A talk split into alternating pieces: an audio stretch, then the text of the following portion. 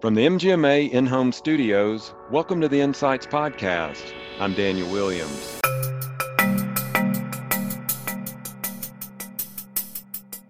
I think innovation is becoming uh, something that's more at the forefront, something that, that people default to more often than they used to with revenue cycle. Um, but they've got to continue to look at, at innovation in terms of you know, what are we doing that is reimbursable? Are we making sure we're capturing that? Have we done everything we could to make the process of claim submission and, and claims posting the receipt of money most efficient? And not only that, but who, who can we partner with? That's Taya Moheiser talking about the need for innovation in the revenue cycle. We'll hear more from Taya as well as Kim Tolliver in just a moment. But first, a word from our sponsor. Spend more time doing what you love, caring for patients, and less time on clinical documentation. Nuance Dragon Ambient Experience, or DAX, captures the patient story securely and accurately to automatically document at the point of care for increased efficiency and patient throughput. Discover how DAX provides a better patient experience and eliminates afterward documentation. Visit nuance.com slash DAX to sign up for a live stream demo and explore how DAX, Nuance's ambient clinical intelligence solution, can transform your organization.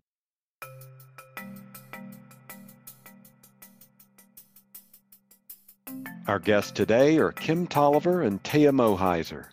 Kim and Taya are two of the most prominent experts in the field of revenue cycle management. They're the authors of the book Revenue Cycle Management Don't Get Lost in the Financial Maze. And they're co speakers at the upcoming MGMA Pathways Conference in May. And most recently, they led the education for the popular Revenue Cycle Certificate Program that's now available on demand. Kim, Taya, thanks so much for joining us today. Thanks for having of us. Of course, thanks for having us. Now, just as a reminder, the last time we had you on the show was in the fall of 2019. A, a lot has happened since the fall of 2019. And so, no kidding. A, exactly. so, I want to just get an update then what life has been like for the two of you over the past you know year and some change there and what you've been hearing from practices as well where their pain points have, have been. Taya let's uh, start with you first then.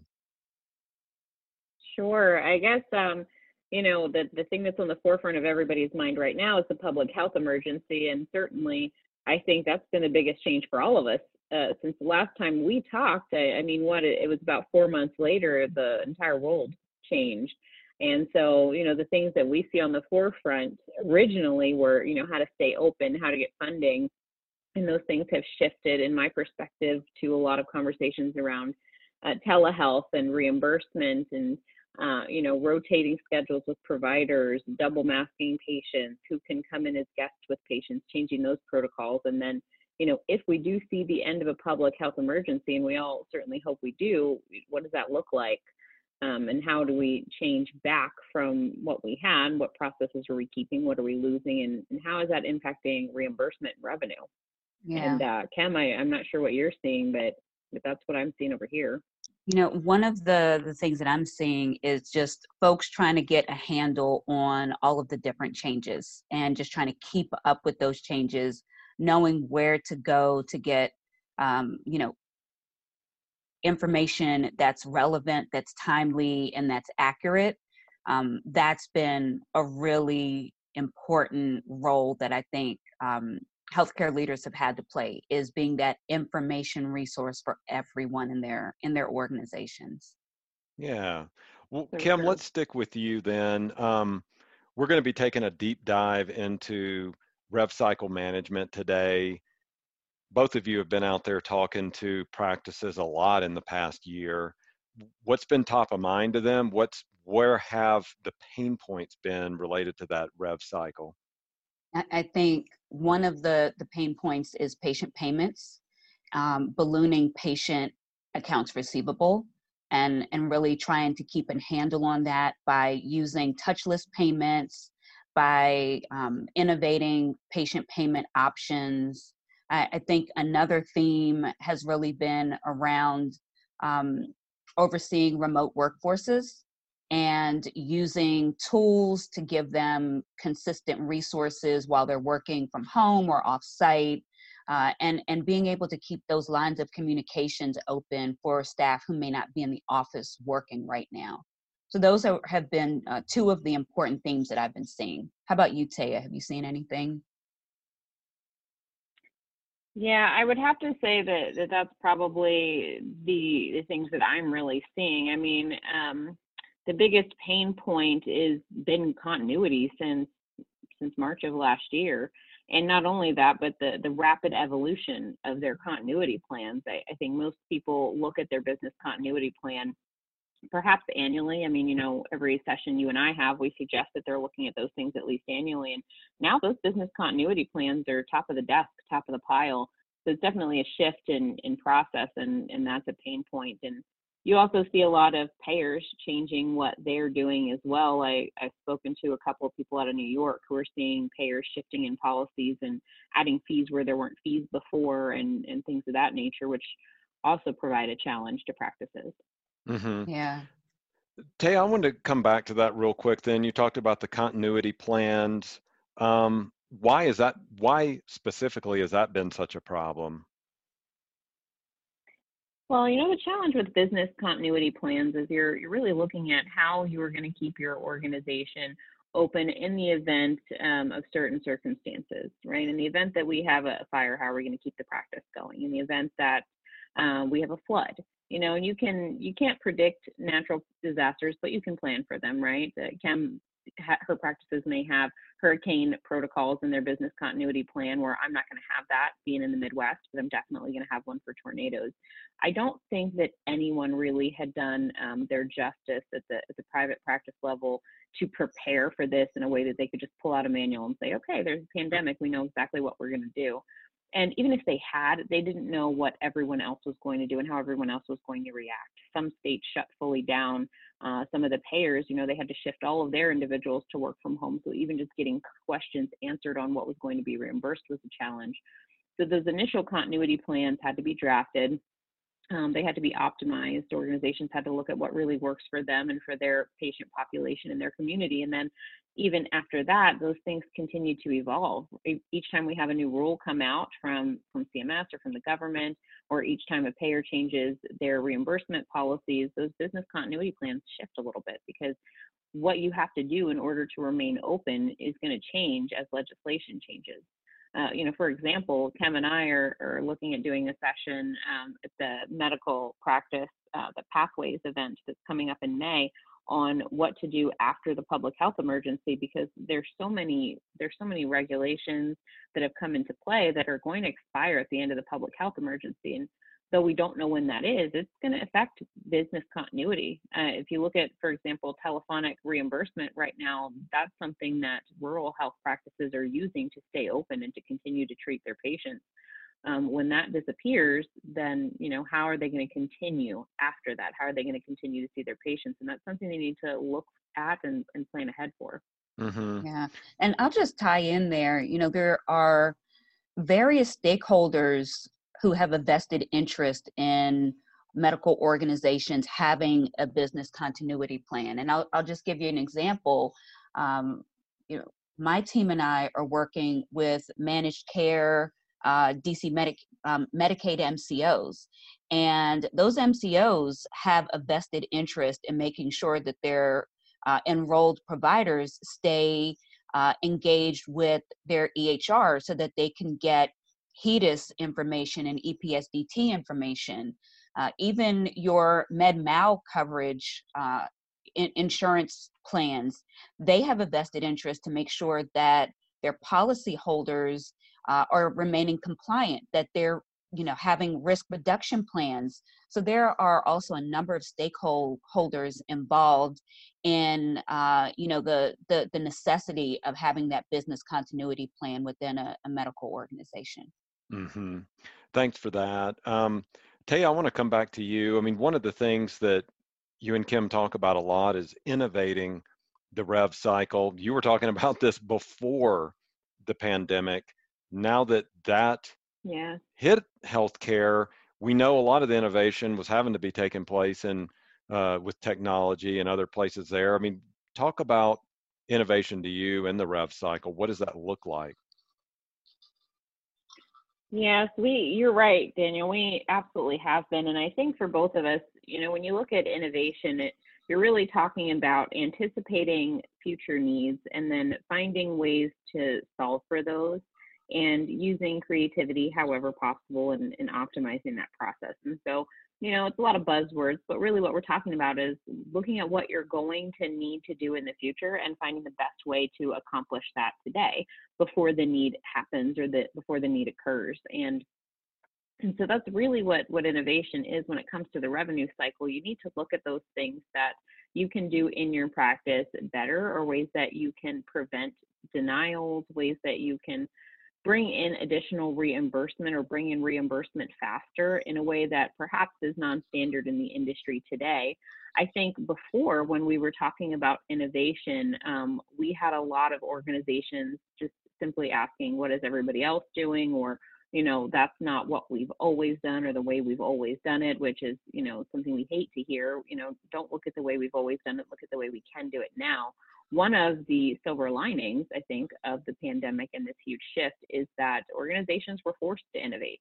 Um, you know, organizations that really were still not fully using their EHR are now not only optimizing it and optimizing their practice management system, but they've also implemented telehealth and mHealth solutions. So I think innovation is becoming uh, something that's more at the forefront, something that, that people default to more often than they used to with revenue cycle, um, but they've got to continue to look at, at innovation in terms of, you know, what are we doing that is reimbursable? Are we making sure we're capturing that? Have we done everything we could to make the process of claim submission and and claims posting the receipt of money most efficient? And not only that, but who who can we partner with and how are we partnering with other organizations um, to make sure that we have longevity in our revenue cycle you know are we partnering with other payers or other community programs to become a cog in the wheel that that drives some long-term viability for our organization um, that's kind of where I see that innovation needs to be done. And, and obviously, a lot of that steps outside of the revenue cycle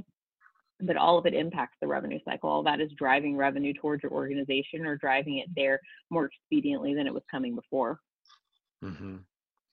Kim, did you want to add anything to that or? Yeah, you know, I was just going to say when when you are looking to innovate your revenue cycle, I think it's also about prevention, right? So Taya mentioned denial prevention, but then there's also prevention of revenue leakage, right? So Taya and I are passionate about, uh, you know, deciding whether or not virtual credit card payment acceptance is best practice in organizations.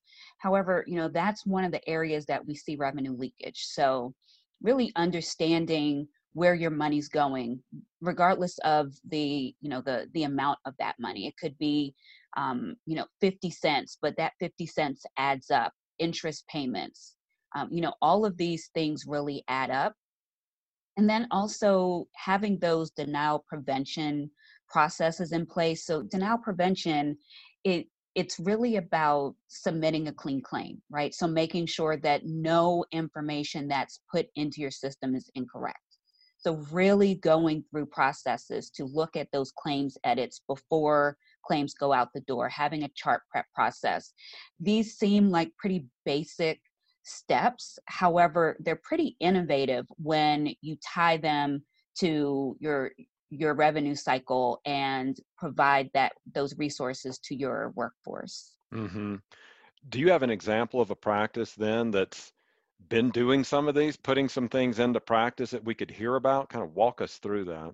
So there is a practice that uh, is in Annapolis, Maryland. So I'm in I'm in Maryland, the Crab State, and um, one practice that I see who is really thriving right now is an early adopter of telehealth. And that really goes back to their understanding of the the many different ways that they can provide their care delivery right? They did not just stick to the traditional path and that practice is really thriving because when the public health emergency hit they were already ahead of the curve right? They already had processes in place to collect uh, patients payments virtually. Uh, you know they already had touchless payments in place.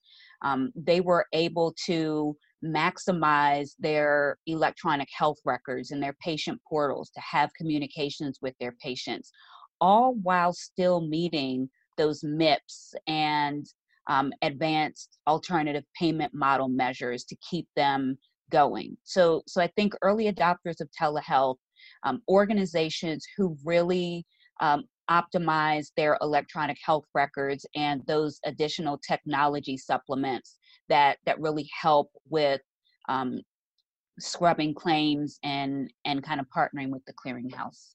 Mm-hmm.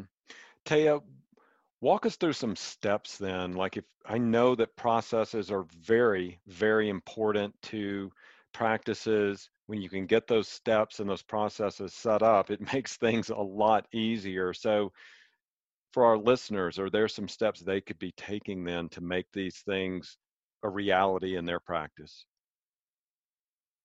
Absolutely, and I think um, I think one of the things I'd really like to highlight because a lot of a lot of individuals, a lot of organizations and leaders are already focused on finding new processes and implementing them quickly. I think we've all learned now how to think quick on our feet, how to disseminate that information. But there's some reminders I really would want to, to give to the listeners. And I think first and foremost would be to remember that evidence based management. Um, look out at what other organizations are doing. And I don't mean just reach out to, you know, don't just phone a friend. Look at those evidence based protocols that have already proven effective. You know, we're, we're not in the first or second month of the public health emergency. I mean, at this point, we're almost a year out. So there is evidence out there as to what's working and what isn't working. And once you have implemented changes, continue to document what you've changed, when you've changed it, just like you would do if you were doing a science experiment almost. You know, you want to document those changes and when you affected those changes so that when you look back, and please look back at points, you know, maybe it's a quarterly look back or an annual look back, but please look back at your performance. And when you do look back at your performance and you see changes in your revenue cycle or changes in your patient base, you see changes in overall reimbursement or the time to payment, you can tie it back to processes that you changed and identify if those had any direct impact on what changes you're seeing in your revenue cycle. It's really important because the last thing you want to do is try to recall what changes you made in September, say, of 2020 that have that impacted your revenue cycle. Perhaps September of 2020 was your best month financially and you can't track it backwards because you didn't document what changes you've done prior to that that initiated that great reimbursement. So definitely look at the evidence-based management changes and those processes. There's a lot of information out there right now on what's been tried and what hasn't worked and what has worked. Don't tr- attempt to reinvent the wheel. It's not worth your time. Lean on the benefit of others' experience. It'll save you time in the long run. And then in addition to that, um, just make sure to document those changes so that you can look back and, and optimize your processes in an ongoing in an ongoing fashion. Mm-hmm. Kim, once the processes are in place, you got to know if they're working or not. So, how do you measure it? What are some of the benchmarks or KPIs you'd recommend practices take a look at? Well, you know, I think the the selection of KPIs really boils down to what information you want to track, right? Um, and then why you want to track it. You know, what goals have you set with these metrics, and deciding whether or not you have, have not, or maybe even exceeded your goals. And then also thinking about, you know, what time period you want to track. All of these questions I, I think are really important in selecting and measuring your KPIs so let's say, for example, you want to um, make physician compensation decisions. Thinking about where you want to get that data. Obviously, MGMA has, uh, you know, physician compensation surveys. So that's going to be a really great resource to, to use to get that information. but then also think about okay once you get that benchmark information what type of information within your organization are you going to tie it to right you can tie it to um, schedule performance you can tie it to cpt productivity your payer mix I, I mean you know you could go on and on um, some of the kpis that i like to look at are going to be referring physicians so whether or not you see any trends in drop offs or uh, increases in, in referrals from certain providers. Um, CPT uh, utilization, I think, is, is another important one. As a coder, I look out for overuse of 99213 or you know those those level three CPT codes. Um, un- unfortunately, sometimes providers are a little concerned that they may not necessarily meet the guidelines for certain CPT codes. However, we we kind of find that they even um, exceed those those requirements based on the documentation. Um, and then just kind of thinking about the the way that you are tracking your KPIs. So there's going to be virtual KPIs.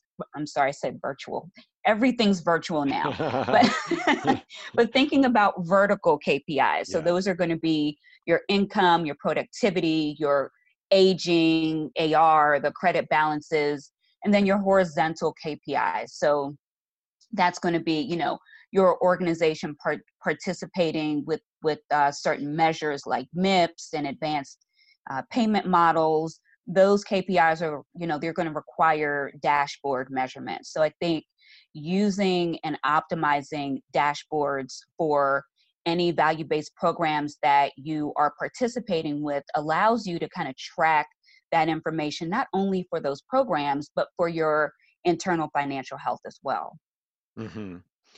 Now th- thank you for giving us that information it's always good to be able to build out the steps the processes then turn around and measure it to make sure things are in fact working um, right. I wanted to go over something else that you, the two of you, were recently involved in. Um, just a few weeks ago, you led a six-hour revenue cycle certificate program uh, for the MGMA audience. Uh, Taya, I want to start with you here. Um, what was the main goal sure. uh, you and Kim had for this presentation? What were you trying to achieve in uh, leading this leading this presentation and to ultimately get people to you know to earn this uh, rev cycle certificate absolutely i think um, you know it may sound a little cheesy but for Kim and i it was a huge opportunity to give back to mgma I think that both she and I, uh, in the course of, you know, we have a lot of experience here. I'm not going to say how much because neither of us wants to on this, but she and I have a, a, lot of experience, many years put in. And um, a lot of what we learned was either on the job training or through programs that MGMA had, independent sessions, attending conferences, being part of our state leadership association, um, and then other, you know, other avenues wherever we could pick up revenue cycle information and through the course of us just trying to consume all of this, you know, we're both kind of revenue cycle nerds. We we love to consume anything revenue cycle. and but through the course of it, I think what we really learned was that this information it wasn't really distilled in one central location. And it would be much easier for organizations to find success if they didn't have to do what we did through the course of, of our educational process, right, and our learning curve we kind of had to chase the information and, and look all over the place for the information. And MGMA um, provided this wonderful platform to, to give all of this information in one centralized, comprehensive way to its members, which is such a beautiful thing. And the opportunity for us to give back to MGMA to give back to the members was just huge.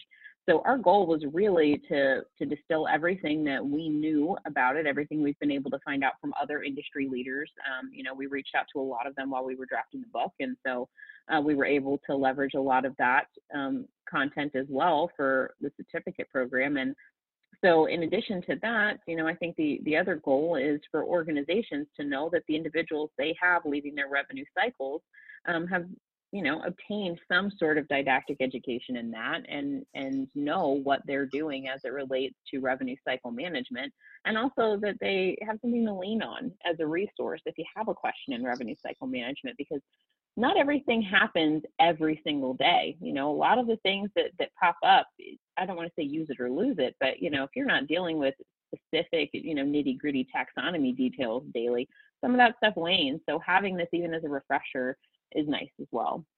And mm-hmm. and I'll just add to that. I think um, when you think about the the financial management domain within MGMA's body of knowledge in the past, revenue cycle management wasn't there, and we were so glad to see MGMA take a an industry leadership approach to adding revenue cycle management to you know to that domain and including it as part of the overall certificate program for financial management because um, you know i we get a lot of questions about whether or not we're billers right mm-hmm. and revenue cycle management and billing are not one and the same. Um, billing is a oh, component oh, right? Get that so much. No louder for the people no, in the back. Yes. But billing is a component of revenue cycle management and that's really what we wanted to uh, express within the the certificate program and and really go through those different building blocks of the overall revenue cycle model because there are so many pieces that tie into a successful revenue cycle mm-hmm. kim as you know it was a highly interactive group. We had more than 100 practice leaders in the room for those two days over, you know, six hours. And they were very interactive. So I wanted to get an idea from you. What intrigued you? What piqued your interest among the uh, sort of side conversations? Because it was very active in that chat area over the two days. Oh my gosh, they kept us busy, but it was a great busy, Daniel.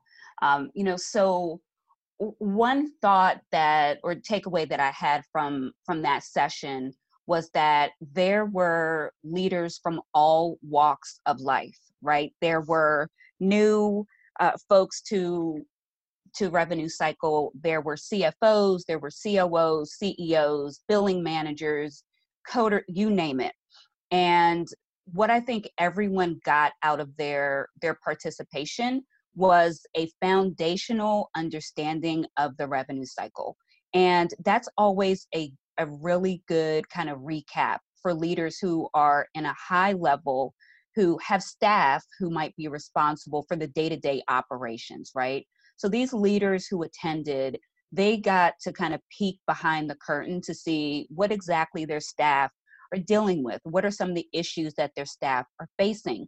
And in the the two day program we we gave the participants um, really great takeaways to go back to their organizations and provide some resources to their workforce um, put in place some evaluation processes.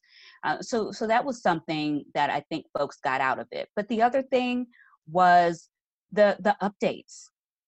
We wrote our revenue cycle management don't get lost in the financial maze book um, right before covid and obviously you know that was the olden days right? That that was the olden and that was only you know 12 months ago or less. Mm-hmm.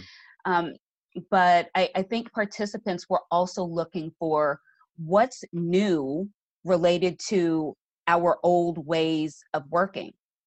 And how do we continue to innovate our revenue cycle?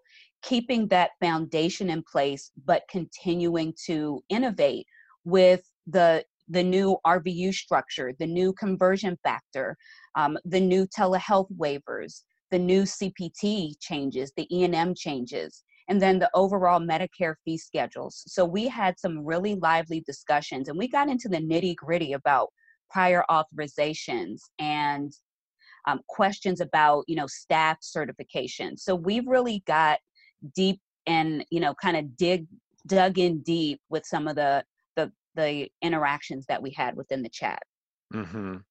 um, before we sign off then uh, kim you were talking about how um, you provided uh, the participants there with some takeaways and some different tools i wanted to turn this to to Taya first as a final thought here. is there a tool or takeaway then you could give our audience right now, something that they can build on? Because I know the ultimate goal here is to continue to improve the rev cycle, to continue to strive to optimize the rev cycle. So, any final thought or takeaway then from you, Kim? I mean, Taya, sorry about that.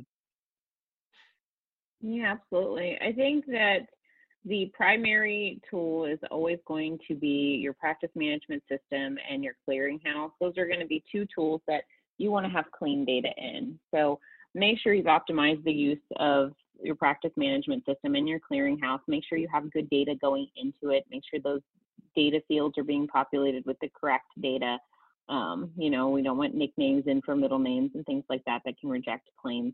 So really optimizing the use of that. I think that this is something that you know everyone says and, and it feels almost just beaten into oblivion but it is truly so important because even if you start to layer on other analytics software and you're pulling in other bi tools you can only do so much if you have bad data in the system or if you have fields that are improperly being entered or being entered and completed in different ways by different staff members. So really getting good data in right now is going to be critical because i estimate that that soon most organizations are going to be looking at those BI tools and those analytics software programs that they can lay over their systems to really dig deep into the KPIs that Kem was mentioning earlier. Yeah, and I, I think a, a takeaway that that I would have, actually two, but they're interrelated.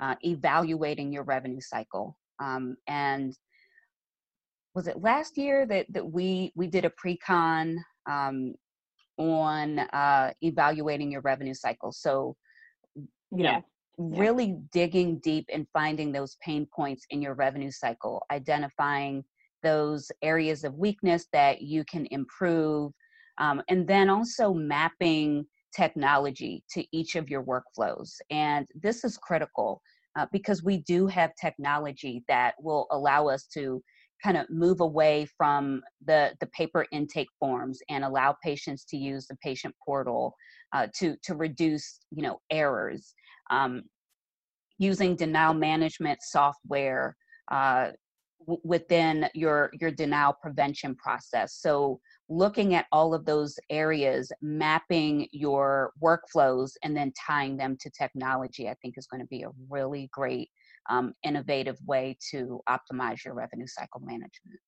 Okay. Well kem taya thanks again for joining us. Uh, we got to get you back on, not wait a, another year plus next time to get you back on the show. Thank you so much. Love it. Thanks a lot. Absolutely. Thank you, Daniel. We always appreciate it. Yep. Stay safe, everyone.